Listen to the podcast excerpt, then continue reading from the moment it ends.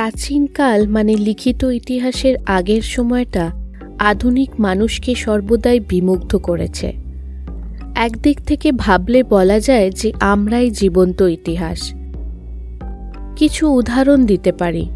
যেমন, আমরা যে ভাষাটা ব্যবহার করছি, সেটা আদিম কাল থেকেই চলে আসছে। আমাদের সংস্কৃতি, ধর্ম, ধর্মানুষ্ঠান ইত্যাদিগুলো এই মুহূর্তে তো তৈরি হয়নি। আমরা যে উপকরণগুলো রোজ ব্যবহার করি, সেগুলো কিন্তু ক্রমশ অগ্রিম হতে হতে আজ এই পর্যায়ে পৌঁছেছে। এমনকি আমাদের যে ডিএনএ মানে যাতে আমাদের শরীর, বুদ্ধিমত্তা এবং জীবনকাল নির্ধারিত হয়, সেটাও কিন্তু মানবজাতির শুরুয়াত থেকে বিকশিত হয়ে আজ আমাদের মধ্যে এসছে। ইতিহাস আমাদের নিজেদেরকে বুঝতে সাহায্য করে। আমরা যা কিছু মানি, আমাদের মনে যে ধারণা এবং বিশ্বাসগুলো আছে, সেগুলোর পিছনে কি কারণ সেটা আমরা ইতিহাস পড়লে জানতে পারি। বর্তমানটা ঘটছে ইতিহাসের জন্য এবং ভবিষ্যৎটাও ঘটবে ইতিহাসেরই জন্য। তবে ইতিহাসে আমাদের দৃষ্টি সীমাবদ্ধ। খুব বেশি হলে হয়তো পাঁচ হাজার বছর আগেকার কিছু ঐতিহাসিক ঘটনাগুলোকে নিশ্চিতভাবে বলা যেতে পারে। তাই তার আগেকার সবই জ্ঞান আমাদের কাছে আসে সেই সময়কার নিদর্শন, হস্তনির্মিত বস্তু এবং জীবাশ্ম থেকে। তাই এই কালের ইতিহাসকে জানবার জন্য আর্কিওলজি বা পুরাতত্ত্ব বিজ্ঞান খুব জরুরি হয়ে যায়। লোককাহিনী এবং পৌরাণিক গল্পকথার মধ্যে সর্বদাই কিছুটা ইতিহাস লুকিয়ে থাকে। পুরাতত্ত্ব বিজ্ঞান আমাদের লিখিত ইতিহাস এবং সেই গল্পকথার মাঝের একটি সেতুর মতো। অনেক প্রাচীন সভ্যতার কথা আমরা আজ জানি শুধুমাত্র পুরাতত্ত্ব বিজ্ঞানের জন্য। যেমন সিন্ধু সভ্যতা মহেঞ্জোদরো বা হরপ্পা, যাদের সম্পর্কে আমরা সবাই জানি এবং ছোটবেলায় ইতিহাসের বইতেই পড়েছি। এরকম সারা পৃথিবী জুড়ে অনেক হারানো সভ্যতা খুঁজে পাওয়া গেছে যখন তাদের আর্টিফেক্টস যেমন পটারি অস্ত্র বা কারেন্সি মাটি খুঁড়ে পাওয়া গেছে।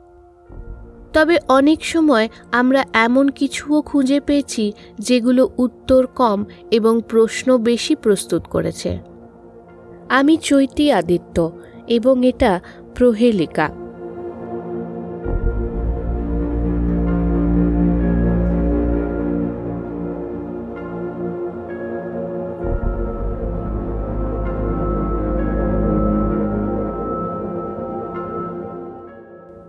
আজকের গল্পে আমি আপনাদের আফ্রিকা মহাদেশের আজকের দিনের Uganda, Sudan northern Tanzania, Congo, Rwanda, Burundi, Zambia এবং মালাবির উপর রাজত্ব করা একটা মহা সম্প্রদায়ের কথা বলব। সেই কিংবদন্তি সম্প্রদায়ের নাম ছিল সুয়েজি। সুয়েজিদের সাম্রাজ্যের নাম ছিল এম্পায়ার অফ কেটারা মানে সূর্যের সাম্রাজ্য। তারা দশ হাজার বিসি থেকে পনেরোশো এডি অবধি রাজত্ব করে এই অঞ্চলের ওপর। তাদেরকে অসাধারণ মানুষ বলে জানা হতো এবং সেটার অনেকগুলো কারণ আছে। তাদের অনেকগুলো শারীরিক বৈশিষ্ট্য ছিল। তারা অত্যন্ত লম্বা ছিল, তাদের মাথাগুলোর পিছনের দিকটা অনেকটা লম্বাটে ছিল। এই জন্যই ওখানকার লোকেরা তাদেরকে বিবরণ করেছে দেবতাদের মতো। আবার ওখানকার স্থানীয় লোকেদের মধ্যে অনেকেই বলে যে তারা নাকি অত্যন্ত বুদ্ধিমান এলিয়েন বা পরগ্রহী ছিল। লোককাহিনীর অনুযায়ী তাদের শারীরিক ক্ষমতার সঙ্গে অনেক ধরনের অলৌকিক ক্ষমতাও ছিল, যেগুলো কোনো মানুষের থাকা সম্ভব নয়। তাদের টেলিপোর্টেশন এবং টেলিকিনিসিসের ক্ষমতা ছিল বলে মনে করা হয়। বলা হয় যে তাদের অলৌকিক দৃষ্টি এবং ভবিষ্যৎ দেখার ক্ষমতাও ছিল। তাই জন্য তারা মানুষের মনের কথা পড়ে নিতে পারত এবং ভবিষ্যতে আসবার কোনো বিপদকেও আগে থেকে জেনে নিতে পারত। তাদের টেলিপোর্টেশনের ক্ষমতা দিয়ে তারা খুব তাড়াতাড়ি যে কোনো বিপদের জায়গায় পৌঁছে গিয়ে সেটাকে নষ্ট করে দিতে পারত। তাদের টেলিপোর্টেশনের ক্ষমতার জন্যই তাদেরকে গোটা আফ্রিকা মহাদেশ জুড়ে লোককাহিনীতে উল্লেখ করা হয়েছে।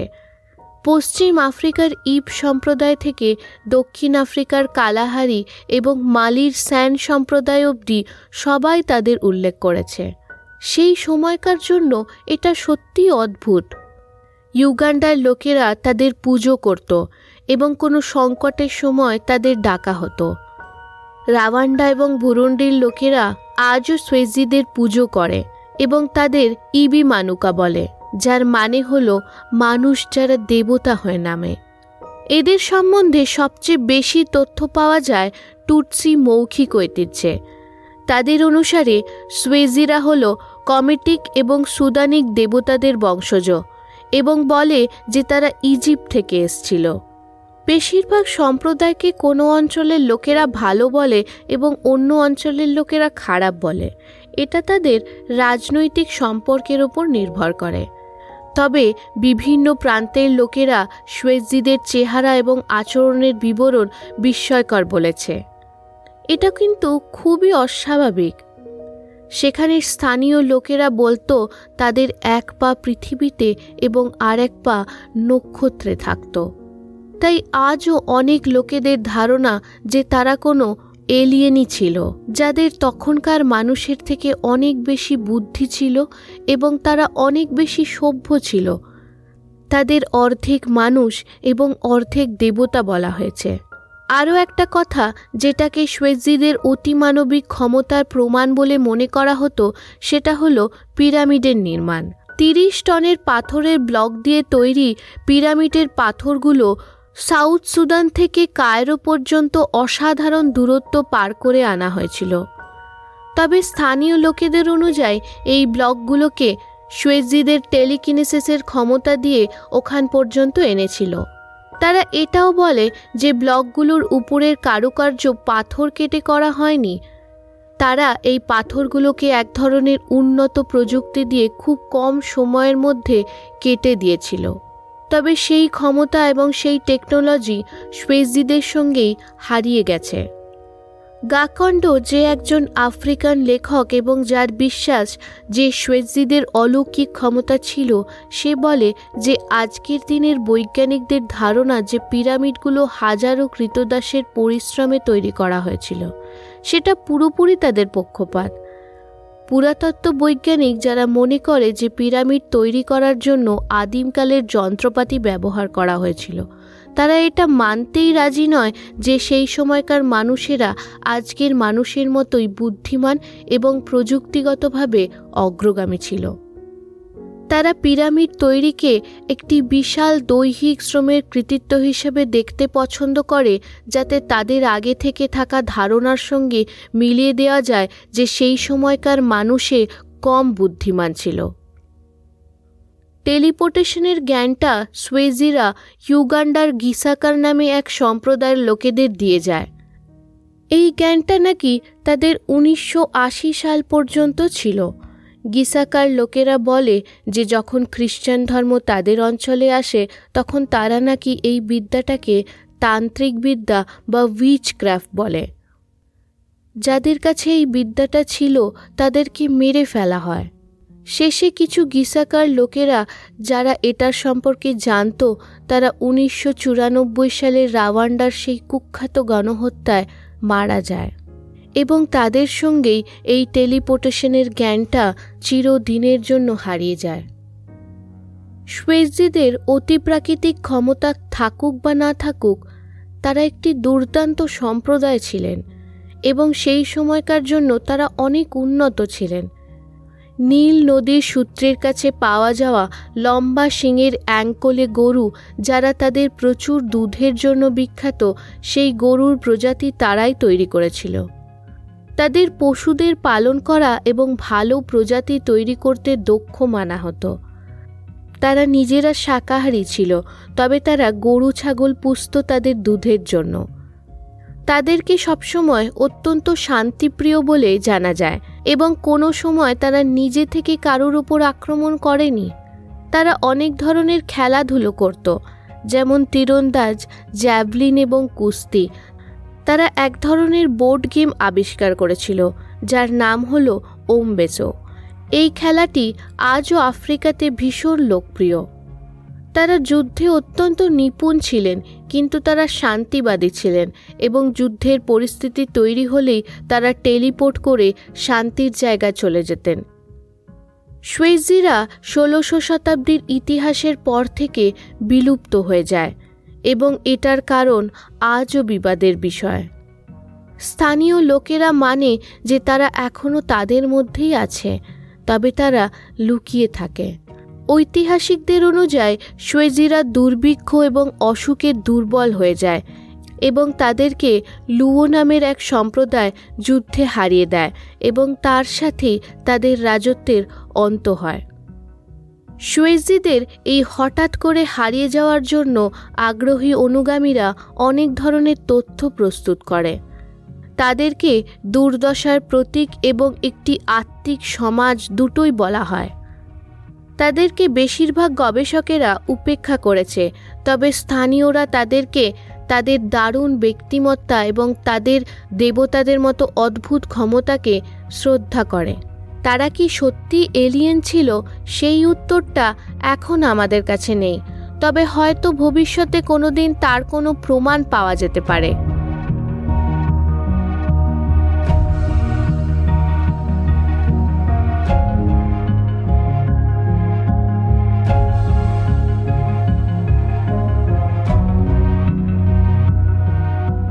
পশ্চিম আফ্রিকার আরও একটি স্থানীয় ট্রাইবের নাম হল ডোগান।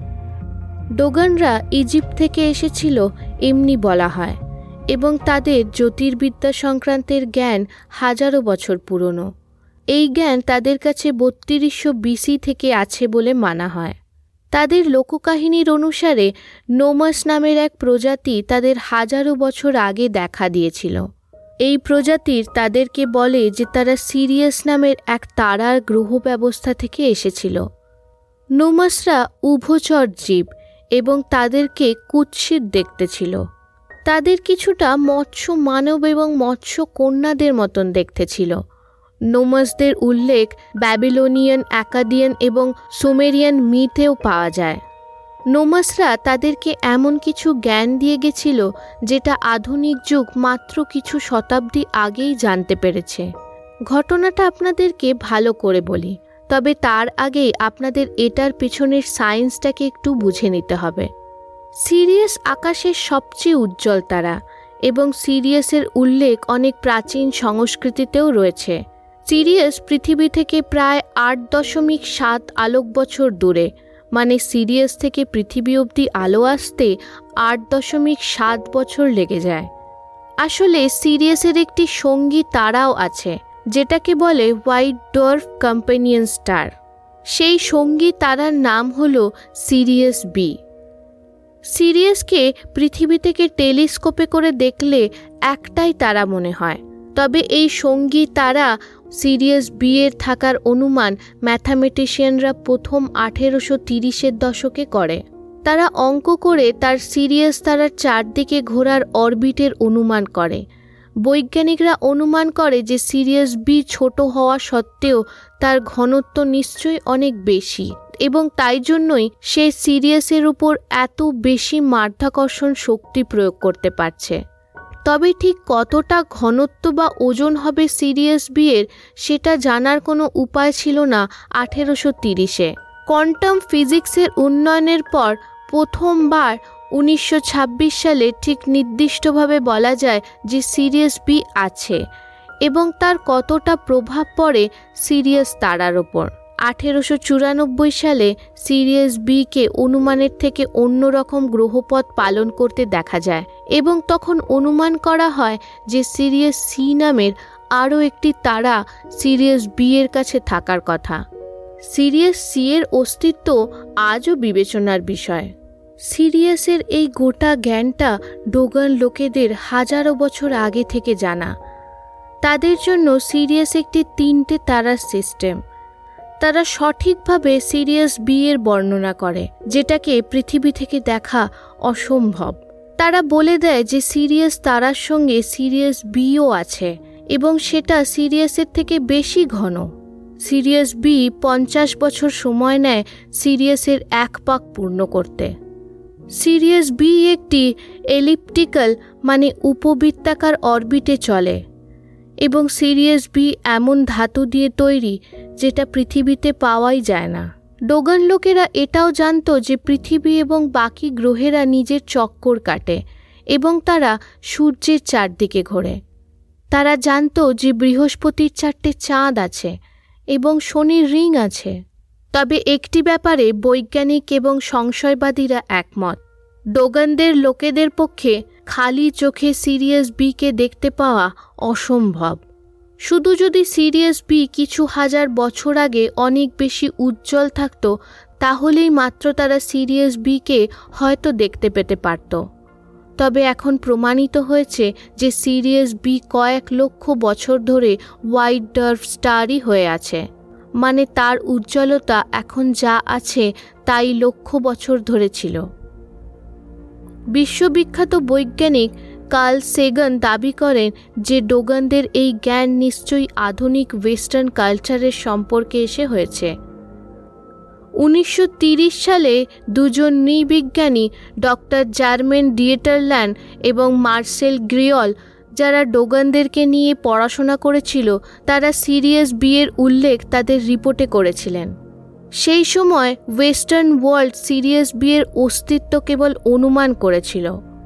কার্ল সেগানের এই দাবির পর ডক্টর জার্মেন ডিয়েটারল্যান্ড তেনাকে একটি ওপেন লেটার লেখেন। তাতে তিনি বলেন যে তিনি সারা জীবন ডোগান ট্রাইবের পড়াশোনা করতে লাগিয়ে দিয়েছেন।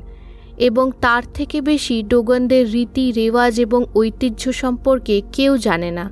সেগানের দাবি যে ডোগানরা ওয়েস্টার্ন ওয়ার্ল্ড থেকে সিরিয়াস বিয়ের কথা জানতে পেরেছিল, সেটাকে ডক্টর ডিয়েটারল্যান্ড এক কথায় বলেন অ্যাপসার্ট বিবিসি স্পেশালের ইন্টারভিউতে ডক্টর ডিয়েটারল্যান্ড একটি চারশো বছর পুরনো ডোগানদের দ্বারা হস্তনির্মিত বস্তু দেখায়, যেটার উপর কারুকার্য করে সিরিয়াসের সঙ্গে আরও দুটো তারা মানে সিরিয়াস বি এবং সিরিয়াস সিকে দেখানো ছিল।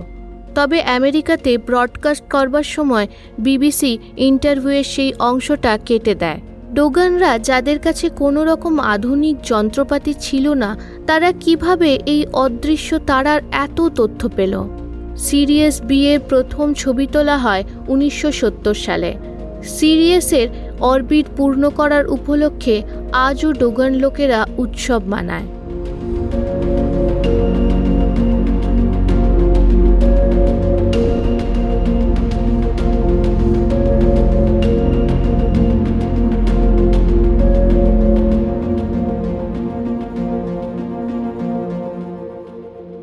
দুটো আফ্রিকার গল্পের পর এই গল্পটার জন্য আপনাদেরকে চীনে নিয়ে যাই।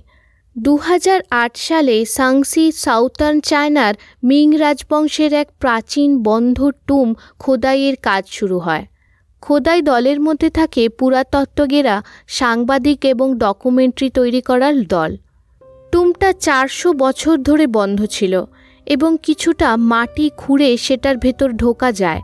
ভেতরে যাওয়ার পর গবেষকেরা যখন একটা কফিন খুলে দেখে, তখন তারা হতবদ্ধ হয়ে যায়। অনেক দিন বন্ধ থাকার জন্য কফিনটার ওপর কিছুটা মাটি জমে গেছিল। সেই মাটিটাকে সরিয়ে দিয়ে যখন তারা কফিনের ঢাকনাটা খোলে, তখন তারা হঠাৎ একটি কোনো মেটেলের জিনিস মাটিতে পড়ার শব্দ পায়। তারা জিনিসটাকে তোলে এবং তার উপরে জমা মাটির প্রস্ত সরিয়ে তারা দেখে যে সেটি একটা রিং ঘড়ি। রিং ঘড়ি হলো এক ধরনের ঘড়ি যেটাকে আংটির মতো পরা যায়। মানে বলতে পারেন রিস্ট ওয়াচের মতো। তবে অনেক ছোট, আঙুলে পড়ার ঘড়িটার ছোট্ট ছোট্ট কাঁটাগুলো দেখতে পাওয়া যায়। ঘড়িটা দশটা ছয়ে বন্ধ হয়ে গেছিল। সবচেয়ে আশ্চর্যজনক ঘড়িটার পেছনে ইংলিশে লেখা সুইস।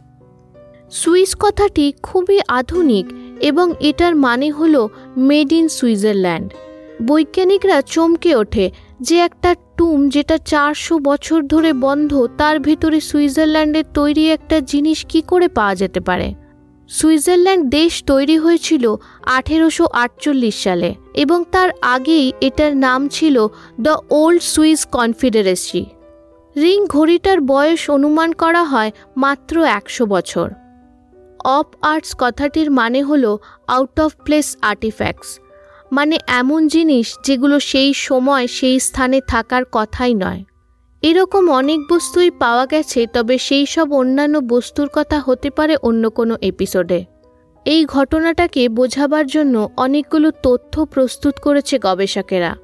কিছু গবেষকেদের ধারণা যে সত্যি টাইম ট্রাভেলার মানে ফিউচারের মানুষেরা সেখানে গেছিল এবং ভুল করে টুমের ভেতরে সেই রিং ঘড়িটা ফেলে চলে গেছিল। তবে এই তথ্য যতই আকর্ষণীয় এবং রোমাঞ্চক লাগুক না কেন, এটার পিছনের কোনো প্রমাণ পাওয়া যায় না। আরও কিছু অন্য গবেষকেরা বলে যে হয়তো সেই টুমটা সত্যি চারশো বছর ধরে বন্ধ ছিল না। টুমের ভেতরে খাজনা লুটবার জন্য আগেই মানুষেরা ভেতরে ঢুকেছিল এবং এমনভাবে টুমটাকে বন্ধ করে গিয়েছিল যে বোঝবার কোনো উপায় ছিল না। কেবল তারা ভুল করে সেখানে একটি রিং ঘড়ি ফেলে যায়, তবে সেখানে সেরকম চুরির কোনো প্রমাণ পাওয়া যায়নি। তবে আরেক দলের অনুযায়ী হয়তো একশো বছর আগে কোনো করাল জীব, যেমন কোনো ছুঁচো, সেই রিং ঘড়িটাকে নিয়ে ভেতরে ঢুকে গেছিল। এখনও এই ঘটনার রহস্য জানা যায়নি।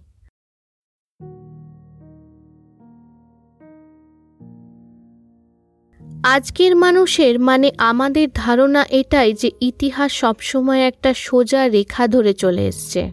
লিখিত ইতিহাসের পর থেকে আসলে এটাই ভাবা স্বাভাবিক। কারণ লিখিত ইতিহাসে জ্ঞানের প্রবাহ একটা সোজা রেখার মতন হয়েছে। তাই জন্য কাগজ, কলম বা আধুনিক ইন্টারনেট একটা বিশাল ভূমিকা আদায় করে ইতিহাসের জ্ঞান প্রবাহে। তবে তার আগের ইতিহাস যখন বেশিরভাগ জ্ঞান কথার মাধ্যমে বিতরণ এবং অর্জন করা হতো, সেই সময়ের জন্য এই সোজা রেখার উপমাটা হয়তো ঠিক নয়।